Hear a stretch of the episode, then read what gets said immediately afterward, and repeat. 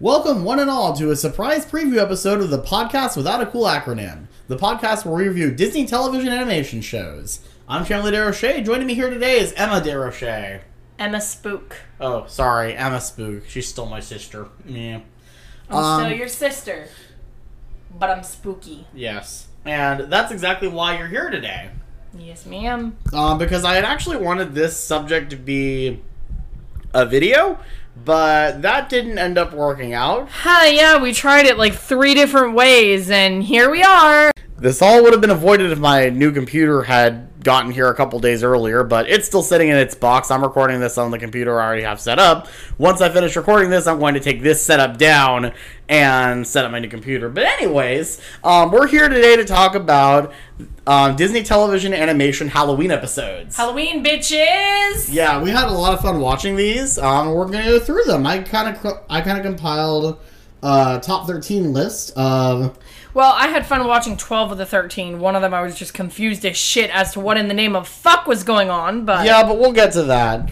Uh, and that's not your fault. I don't blame you on that one. Pistachions, what the fuck? Okay, so the first one is the monster of Phineas and Ferbenstein. In this Um, one, zero out of ten for inaccuracy. I'm just gonna start off by saying that there were five kills in Frankenstein, and there were zero kills in the monster of Phineas and Ferbenstein. And Isabella should be dead. She should have been drowned in the lake by Phineas and Ferbenstein's monster, and it didn't happen. Zero out of ten for inaccuracy. So the actual plot of the episode is, of course, a riff on Mary Shelley's Frankenstein and also Jekyll and Hyde. Basically, the boys build well, actually not the boys themselves. It's a stormy day in Danville, and Grandpa Fletcher is telling everyone a story about Ferb's Great, great, great, great, great, great, great, great, great, uncle. Great uncle. And meanwhile, Perry goes to do his normal thwarting of Doofenshmirtz when they both get locked in, and Doofenshmirtz decides to tell the other half of this story, which conveniently happened on the same day. What are the chances? Actually, in this universe, pretty good. It's like Back to the Future levels of, uh, oh, these same ancestors look exactly the same as their ancestors and descendants and all of that. Yeah. It's the the endless parade of tannins. Uh, but yeah, so that's a fun one. Kind of a, a smaller one. This is one of the earlier ones, of course, but it's a good one. Um, next up, we have number 12. That's the spirit.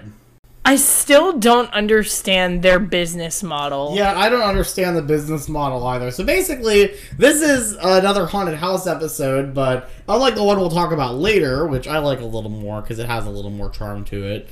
Um, the gang goes into a haunted house that they happen upon, and it has all manner of spooky things, and it ends up all being fake.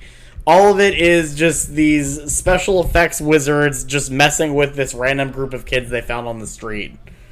Well, I mean, come to think of it, that seems to be the business model of Halloween Horror Nights this year. Hey, are you in the park today? Want to do Beetlejuice? yeah, why not, right? What the fuck? Shake, shake, shake, Señora, shaking all the time. And meanwhile, um, Doofenshmirtz is a werecow, Yeah, that made no fucking sense. and um, he becomes one of the eat more chicken cows. he becomes the spokesperson for Chick fil A. No, it's the weirdest thing because Perry walks in to his apartment and he's chained himself to the wall in restraints. Like he into some.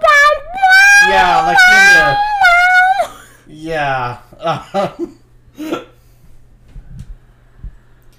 but overall, that's a fun one. I like that one. Number eleven, The Curse of Candace. This one is a really fun one. It's a it's a riff on vampire movies, of course. Well, the whole thing literally starts with a riff on vampire movies, Yes. They're basically a- watching Twilight. including a Michael J. Fox cameo that can't keep his shirt on. Um, and Candace gets attacked by a vampire bat that the theater decided to rent out, and she thinks that she's a vampire as a result of Phineas and Ferb's inventions for the day, which are a collection of random things just to make their friends happy. Like there's a super grow light for Isabella's bamboo. There's um, there's hover jets in the in the grass to make Buford be able to levitate, and a mirror with a live video playback for Irving to be invisible because apparently they didn't think of making an invisibility suit.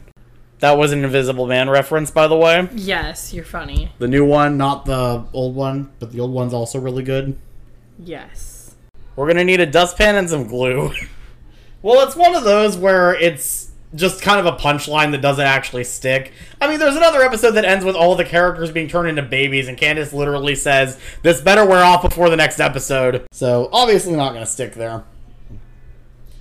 Number 10 Hungry Larry from Star vs. the Forces of Evil. This one was legitimately disturbing. Yeah, this one had some really creepy stuff going for it. It was good.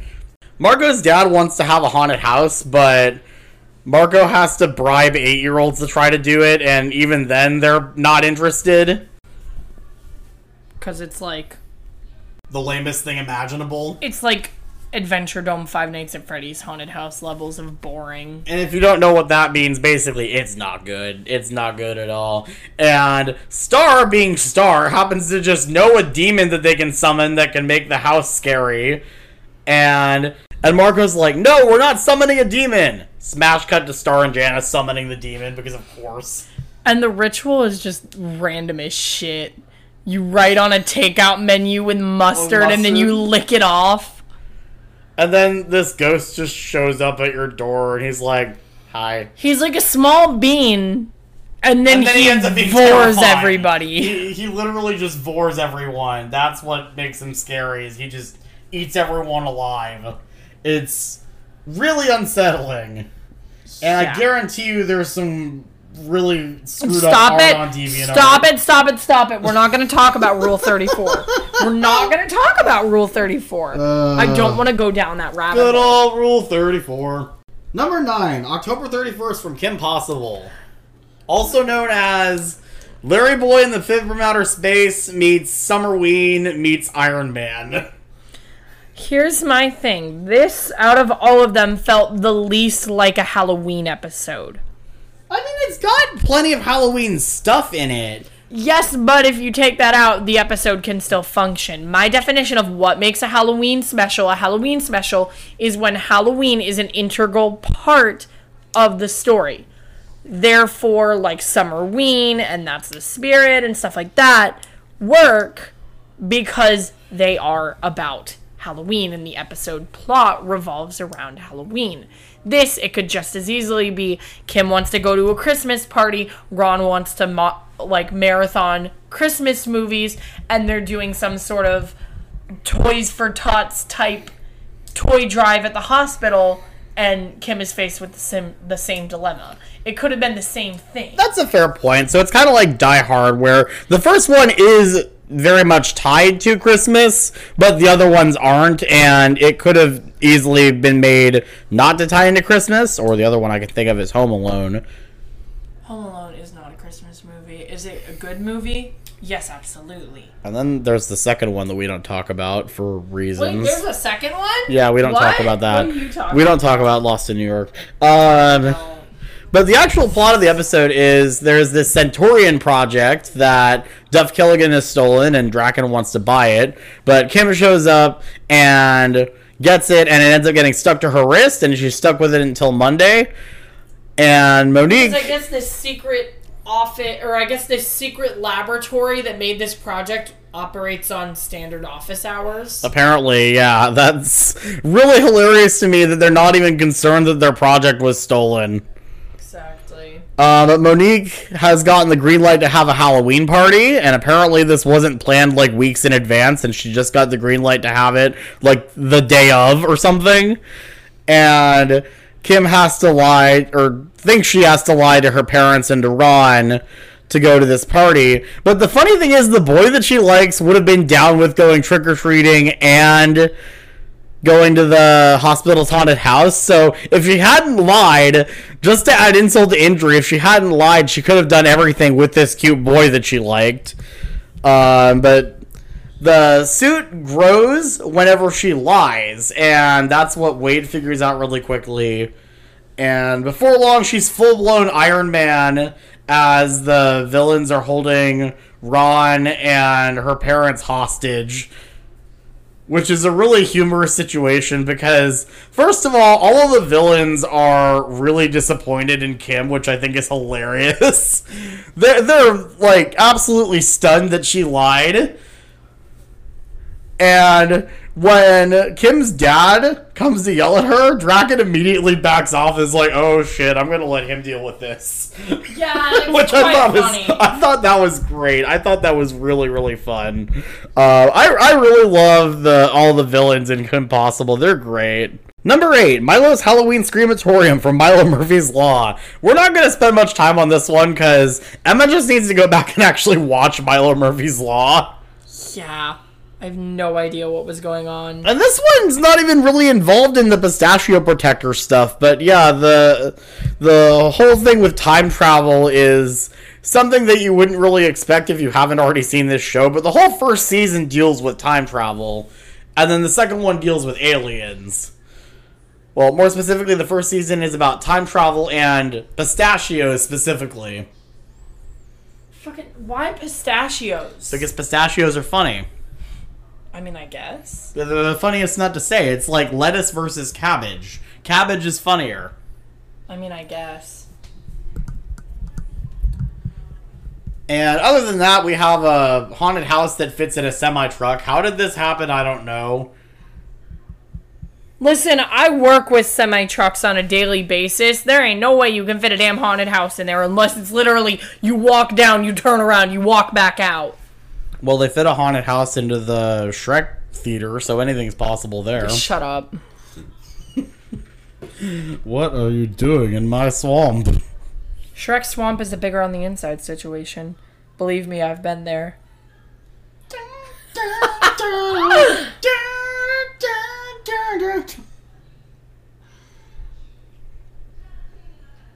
Number seven, Blood Moon from Big City Greens. Night of the Living Dead with farm animals. Yeah, pretty much. Cool, so the story behind this one is, and if you haven't seen Big City Greens, basically the whole premise of the show is that the younger generation Green family, the dad, Bill, and the kids, Tilly and Cricket, move into the big city to be with their grandma who owns the family farm which kind of got built around up style where the farm is in the middle of the big city and the city's literally called big city hence big city greens.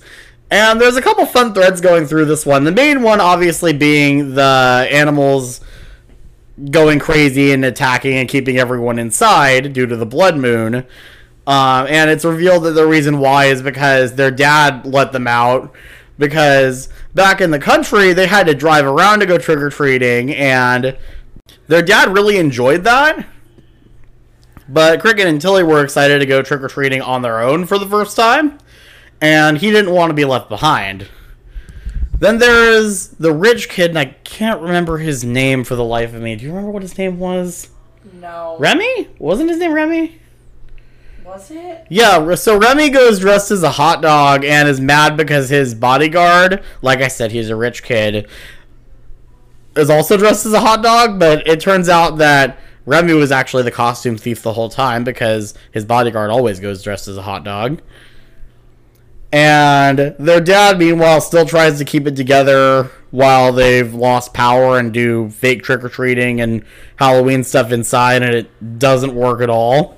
And Meanwhile, Tilly is going all mad scientist on the girl who works at the coffee shop next door because she got bitten, and th- even though there's nothing to indicate that this is a viral infection or anything, that's the route that it goes, and it's really funny because Tilly is just hilarious about everything. Like she's a, she's a super fun character. I like Tilly. Do you have anything else to add? Not really, no. Which, yeah, again, based on a horror movie that has a high kill count and no kills. Well, they're not just gonna kill people off like that in a TV show, unless it was like. See, I could I could buy that from like Grey's Anatomy, where they would just kill off a major character for shock value in a Halloween episode. But I don't even I don't even think they stooped that low. Yeah, I don't know. Kind of a side tangent, but um, a while ago, my mom was rewatching Grey's Anatomy, and it is insane how many characters have died pretty gruesomely in that show. It's it's kind of like Walking Dead, but as a medical drama. It's like, oh, who's gonna die next? We don't know. If, I, if it were me, I would be staying as far away from that hospital as possible. There's some bad luck going on there. Um, this guy died in surgery. No, wait, actually, he rolled under a dumpster and he's fine. Oh no, wait, he got his head smashed in. No, no, like so one character literally I survived. making a joke. I know, but like this is how insane Grey's Anatomy is. One character literally survived a plane crash, and then he ended up getting hit by a semi later. Yeah. And the last episode he was in was him narrating his thoughts as this inexperienced hospital screws up and kills him. Yeah. And that was, of course, Patrick Dempsey, who also is a race car driver and was in an episode of Phineas and Ferb. Anyways, back to uh, Phineas and Ferb. Number six, Druselsteinoween. Um, Grady Twins reference. Yes, there was a Grady Twins reference. Um, so the the story of this one. Why don't, why don't we talk about the story first before we talk about the horror movie references? Ma'am. um, That's what I'm here for. Well, yes.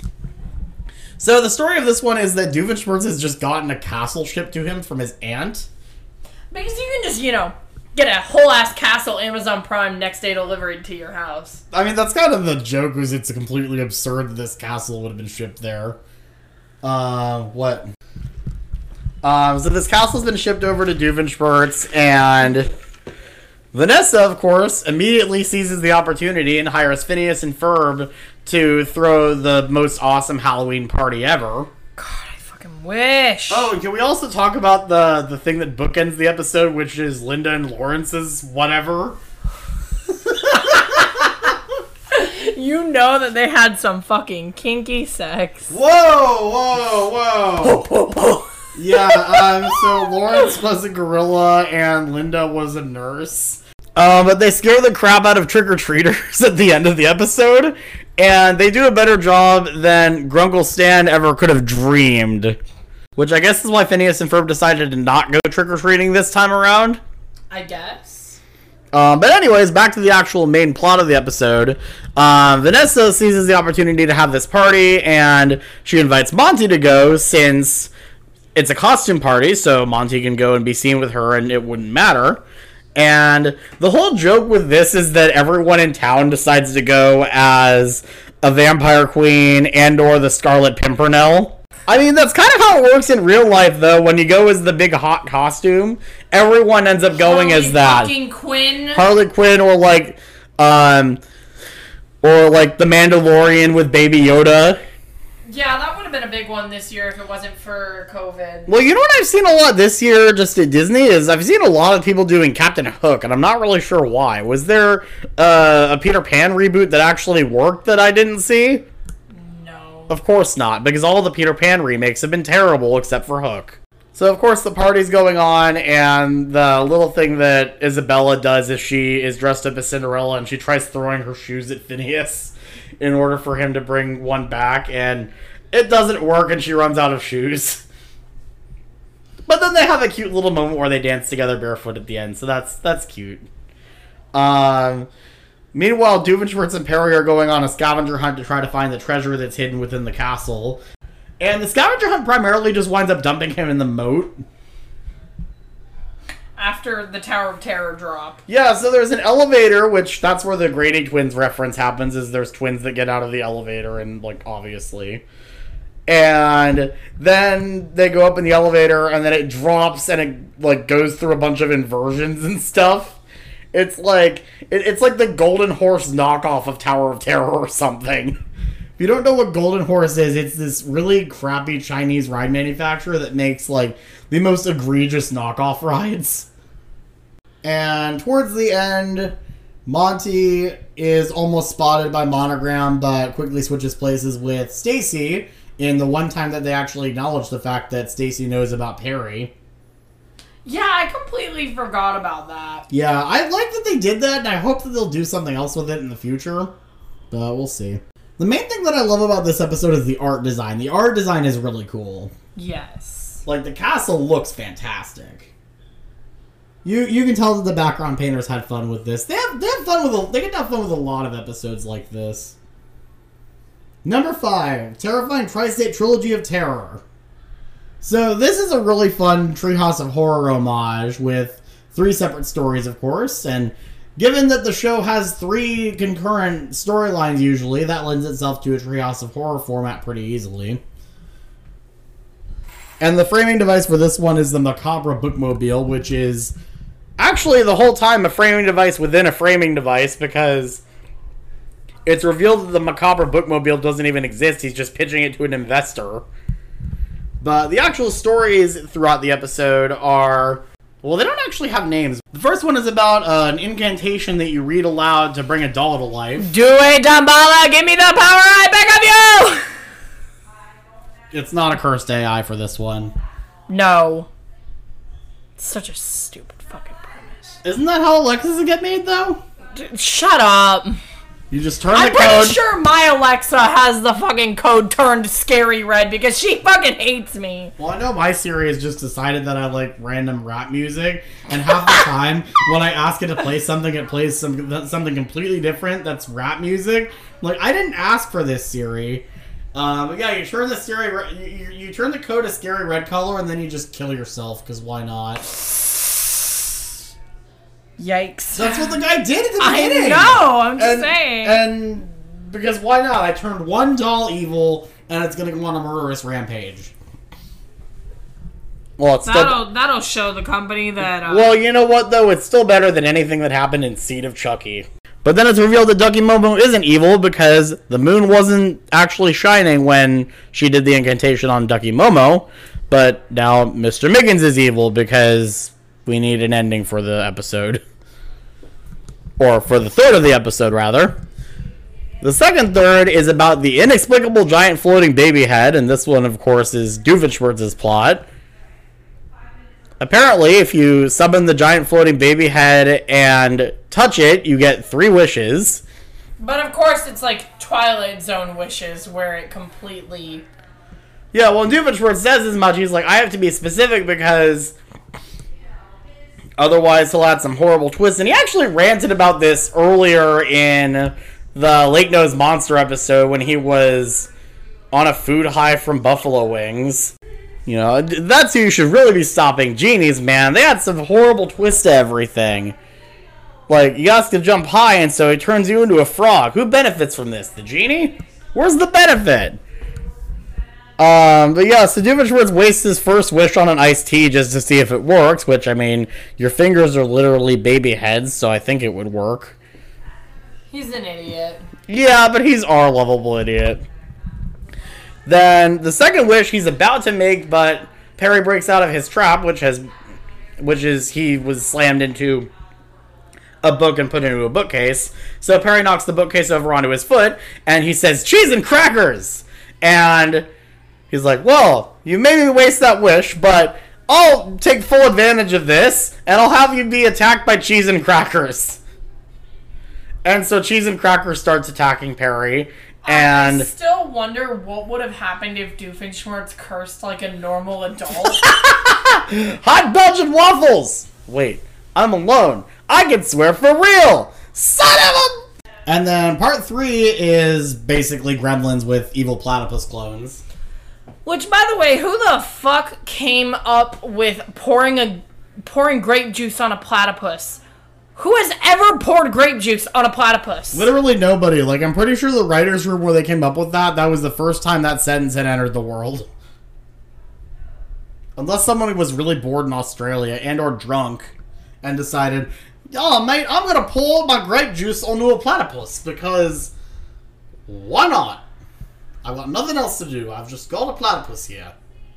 That was a really shitty Australian I know, I'm accent. sorry. I'm sorry. You are gonna lose any subscribers you have in Australia because they're gonna be like, "Wow, this man is so racist against us." I'm just trying to do a bad Australian accent. I'm sorry. Um, but anyways, So Buford pours grape juice on Perry, and it immediately starts sprouting platypus clones who run off run off with the box of grape juice. And apparently, that box of grape juice has enough grape juice in it to create a, an army of platypus gremlins. But before that, Isabella says what's probably my favorite line in the entire episode, which is an aliens reference. I say we take off and nuke the Psycho! It's the only way to be sure. So they go to Baljeet's cowboy life coach because apparently. What the fuck was that all I don't know. He man? literally never comes up again. I think it's just a reference to how a lot of horror movies will have like this older character who has nothing to do with anyone else. Kind of like Mother Abigail in The Stand. But they end up figuring out that they can use um, power washer things to wash and clean up the evil platypus clones. And they end up getting chased into a grape juice box factory because, of course. I mean, do do juice box factories even make just like? Hang on. Would a juice box factory make just one flavor of juice? I don't know. I would think the juice would be processed and be brought in, but I'm not sure, honestly. That movie is great. It is a good movie. It's like Shaun of the Dead meets La La Land, uh, and set during Christmas, but I don't think anyone else has seen it. Anna and the Apocalypse. It's available on Shudder, Amazon Prime, and Amazon Prime for free. So go watch it. It's a fun watch, especially if you're still in the spooky mood, but it's almost Christmas time. So then Phineas doubles back and says that um, the cowboy mentor rides in on a unicorn, and then they end up beating the platypus clones by dumping the soap bubbles into the sprinkler system.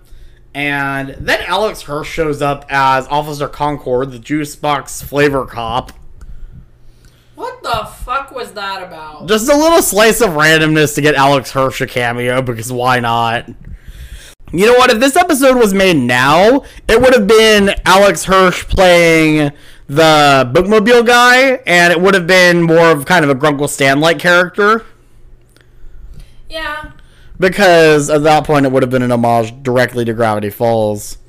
Um, because Amphibia actually did a whole episode that was an homage to Gravity Falls with a Grunkle Stan like frog character. Except he's not nearly as nice as uh, the actual Grunkle Stan. Because the actual Grunkle Stan is, uh, is secretly a big sweetheart. Number four, one good scare to do it. There's not really a whole lot to this one, but it's a classic for a reason. It's one of the first ones that they did as a Halloween episode. And the whole premise of it is that Isabella has the hiccups, and Phineas and Ferb build a haunted house to try to scare the hiccups out of her. I mean, it's a classic. You you can't go wrong with it. Right. I've And had one good scare out to do it stuck in my head for the last two days now. Thank you very much for that. You're welcome. Yeah, it's it's a great song. Um, I love how creative they got with the haunted house. It's it's it's a cool haunted house with a lot of fun mechanical scares because obviously they only have so many friends to actually do, you know, physical scares. yeah. And I mean, they wasted three of the Fireside Girls on one costume. Because apparently you need three puppeteers. Apparently, that was a an important thing to have three puppeteers for. The other things that happen in this episode are Doofenshmirtz is going to destroy his old mentor's hideout using a descent evaporator or whatever, and half the time is was, his mentor was trying to set fire to the sun. yes because Kevin has his reasons.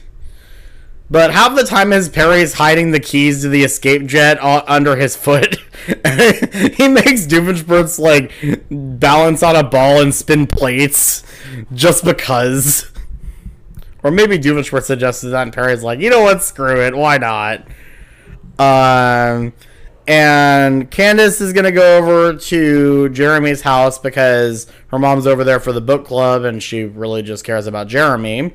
And she wears the famous outfit that we only ever see her in in one other episode. Where Candace simps for Jeremy. Yes, in uh, Comet Kermillian, of course, which has one of the most famous songs in Phineas and Ferb history. And this is also one of the few times where the invention disappears while they're still in it. And this time they're actually Phineas is actually put in some danger for like a second there. And that ultimately ends up being what gets rid of Isabella's hiccups, assuming she actually had them and wasn't just faking the whole time. By the way, what do you think about the haunted house being dragged away by Christmas lights? Fuck that. That hits too close to home in terms of people taking down their decorations and putting up Christmas stuff immediately on, ha- like, immediately after Halloween, Or before Halloween in the case of the parks. In the case of that one fucking asshole neighbor we had too, who was taking down his Halloween lights and putting up Christmas lights on the fucking 30th. Like, what the hell is wrong with you, you dumbass? Whoa, Emma's really passionate about that. Yeah, I fucking am because Halloween is my favorite holiday, and I'm sorry. Do you want me to start taking down my Christmas stuff and putting Halloween stuff back up on December 24th? No, fuck you. Stop it. Let Halloween have its time. Well, I think you'd put up lawn decorations for like St. Patrick's Day first. No. But nobody wants that because nobody wants to celebrate the Leprechaun movies. okay, anyway, speaking of horror movies, let's talk about the Amphibia episode The Shut In, which is my number three pick. That honestly is my favorite one, other than what your number one is. Yeah, and I, I picked number one for a good reason, but that one is fantastic, and it's the newest one on there to the point where it's actually not on um, Disney Plus yet. We had to watch it on Disney Now and ha- watch the horrifying commercials they play on Disney XD. But anyways, so the Shut In is another Treehouse of Horror style episode, and the whole setup is that there's a blue moon in Wartwood, and everyone has to board themselves up in their houses and not go outside and look at the blue moon, because otherwise you'll be possessed by the blue moon or something like that. And so they all sit inside and tell scary stories to pass the time and make it so that they don't want to go outside. And the rule is that they have to have actually happened. Although Anne breaks this rule immediately. And meanwhile, poor Polly is trying to come up with a story to tell, but every time she's stopped because it's like, oh, well, that was already something we all lived through. Because two of the prior episodes that are mentioned are there's one where there is zombies caused by fungus, there, and there's another one with a cannibal run hotel. What the fuck? I need to watch this show. Yeah, Amphibia is actually a pretty dark show. If you've only heard of this show through the one episode of Escape from Vault Disney where they talked about the Good Cop, Bad Cop episode, I can't remember exactly what it was called, and um, Trip to the Archives, that is honestly not the best example of how dark this show can get. Because the whole thing with Gunther was a little on the crazy monster design side, but it was more just funny. But yeah, this show can get pretty dark when it wants to, and it goes there pretty frequently. A lot of crazy creatures that they get attacked by. Uh, but as for the stories themselves, as for the stories themselves, the first one is called Phone Mo, you know, like FOMO, and that's the one that Anne tells. And in this one, a human version of Sprig and Polly, or sorry, Twig and Molly, join her high school where there is a video that's been going around on something resembling Instagram. But the the catch is that everyone who's looked at it has mysteriously disappeared. And the monster is basically Samara, but a bunny cat cute Thing. thing. that has the same weakness as Pennywise from It Chapter 2, where you can just bully it to death. I'm the eater of worlds! You're just a fucking ugly clown! Yeah, so Anne looks at the video and gives into peer pressure, and it results in her getting attacked by this. But she ends up beating it because she figures out, like like Emma said, its weakness is that it's it it doesn't do well when it's bullied, and so it kind of just dies. I don't understand how this thing exists on the internet when it's so weak against being bullied. Because I'm sorry, I have a TikTok account where I get called a man, a tranny, um, uh, I don't know, get told to kill myself on the daily. Well, it hasn't had the alt right trolls sent after it yet. Cause it, cause it's not. it hasn't been doxxed yet, Obviously, It's not just living its life as a trans woman. That's why a lot of people complain that the princesses and Ralph Breaks the Internet were out of character, but I'm like, no, they're versions of these characters that have had to live on the internet. I'd say that's completely accurate. yeah. So the second story is called Dead End, and in that one, Hot Pop loses his Donald Trump hair. Okay, but more more accurately, the the story revolves around Hot Pop basically being a wagon driver for the Grim Reaper, and they go from stop to stop, and horrible things happen to people along the way. But we never actually see anything happen. It's all off screen. We just hear like screaming, or it's implied that like one person was sick, and it's like, well, that per- that frog is dead now. But see, they're frogs, so I guess we can hear that they died, and it's not a big deal. I don't know. Hi, I'm James A. Janisse. Welcome to the Kill Count, where we tell you the victims in all our favorite horror media. Yeah. And then the third story, which I think is my favorite of the three, It's my favorite too. is called Skin Deep, and it's the one that Sprig tells. also known as the Frog Chainsawless Massacre. Yeah, so basically, Sprig and Ivy are playing bug ball in the woods in the abandoned court that's apparently there. And they lose their bug ball, it goes crashing into an abandoned house. They go to get it, and Ivy tells Sprig the story of the seamstress, which is a frog that sucks the life out of other frogs and then and then takes their skin off and sews it together and wears it as clothes.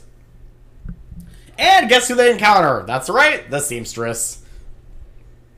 And it's quickly found out that the seamstress is a glass frog with translucent skin.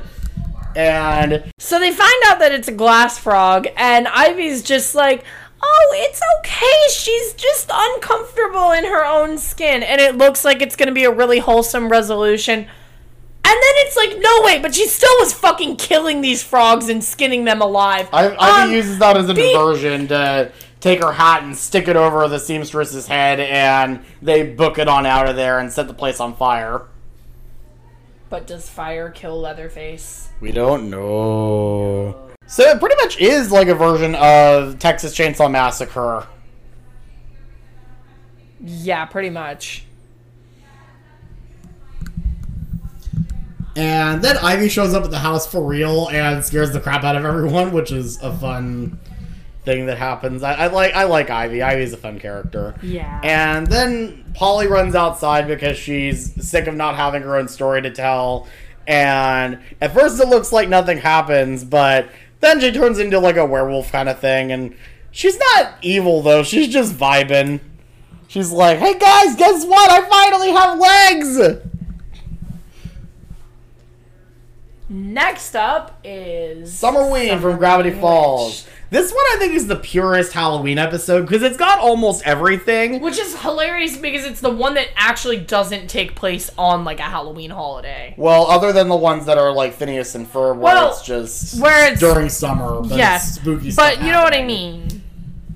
Yeah, because the whole thing is that obviously for the sake of canon, they're not just gonna do oh this is a standalone episode that happens in October because that doesn't make any sense. But the thing with the Summerween Trickster is that it never actually comes back again, and there's a reason why. So the whole thing starts with them going to basically a spirit Halloween store, and they absolutely nailed that. It's so perfect. It is amazing. and they come back to it at the end, but um, Dipper and Mabel are, of course, hyped for another chance to celebrate Halloween, and that's the case until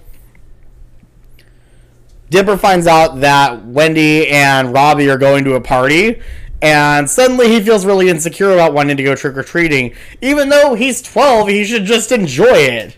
And Listen, man, I went trick or treating until I was 16 going on 17, and then I was told that I was too fucking old. Yeah, honestly, I don't have a problem with that. I think that's just fine. I mean, I kind of got tired of it a little earlier, but I still don't have a problem with anyone wanting to still go trick or treating in high school. It's like, just enjoy your childhood, man. And the thing about Mabel is, she's really smart. She knows how finite childhood is and that they don't have a whole lot of it left and that they need to enjoy it.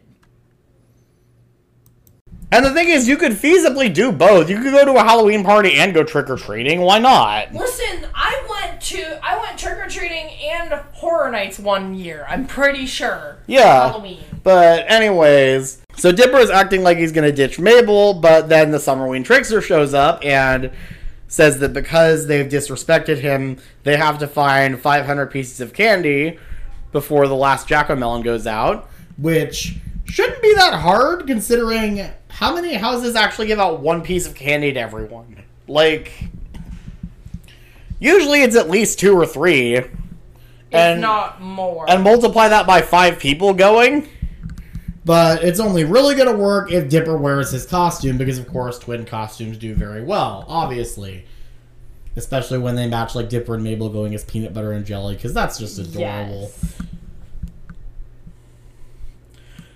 And they are almost successful in getting all the candy, but then Dipper loses it because he's trying to not look like a dork in front of Wendy. And they almost get killed by the Summerween Trickster, which chases them into the Spirit Halloween store. And it's revealed that the Summerween Trickster is actually the loser candy that we're all throwing away. Which, let me just say, I love the design of the Summerween Trickster.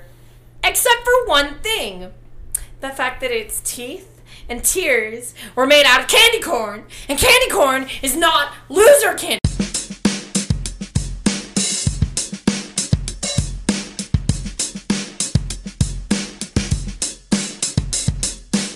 Emma, you need to chill about the candy corn. It's not that deep. No, it is that deep. No, for real, you're allowed to like or dislike candy corn, but don't hate on other people for what they like. Come on.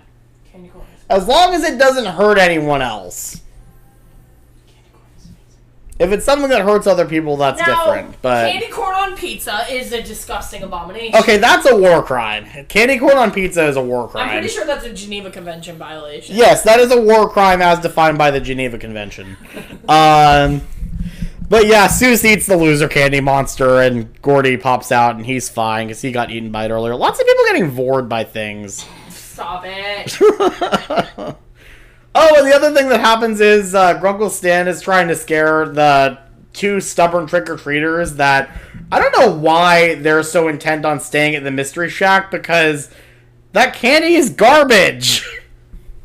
Literally. like they're staying there to try to get candy, and I guess they've hit every other house in town by then.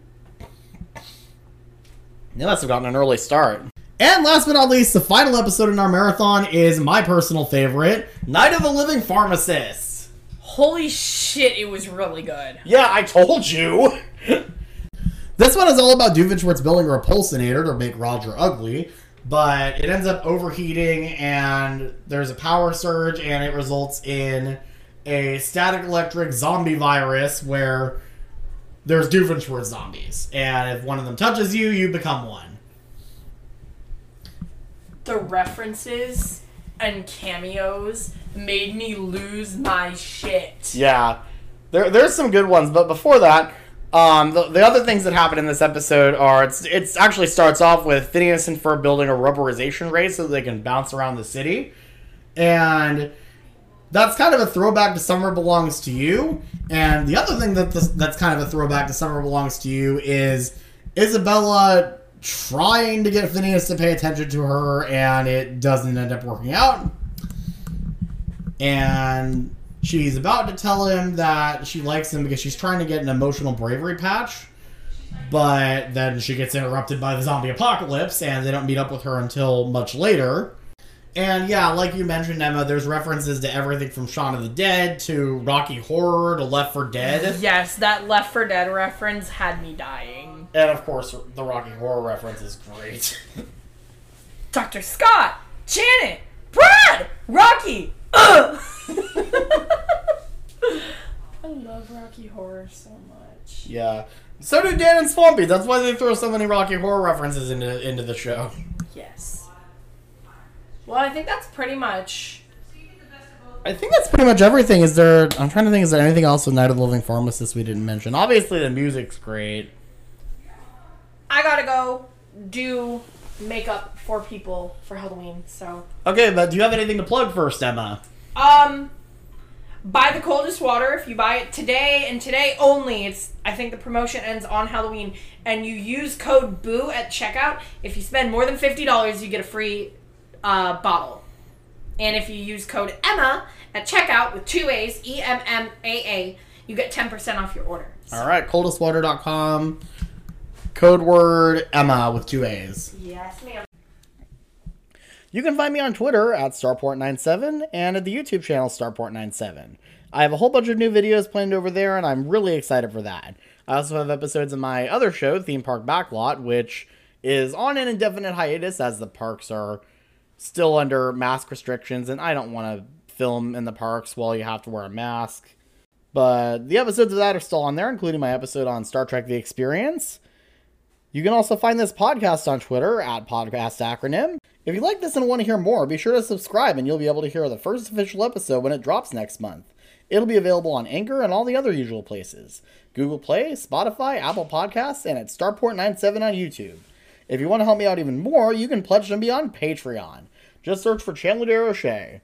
There's going to be some cool perks over there, including a look at the aborted vlog footage from the original concept for this video, which I'll post on there as soon as I get my new computer set up. So join us next month for our official episode where we'll talk all about the Phineas and Ferb episode that started it all Roller Coaster. And also the original pitch. And just for good measure, the musical. See you then!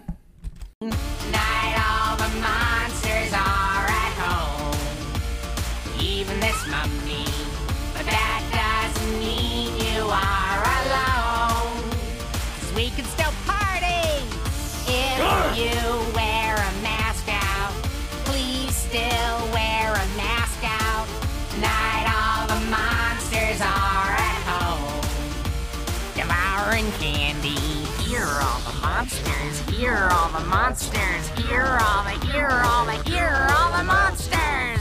Thanks for watching. Have a safe and happy Halloween. ah, six feet apart, man.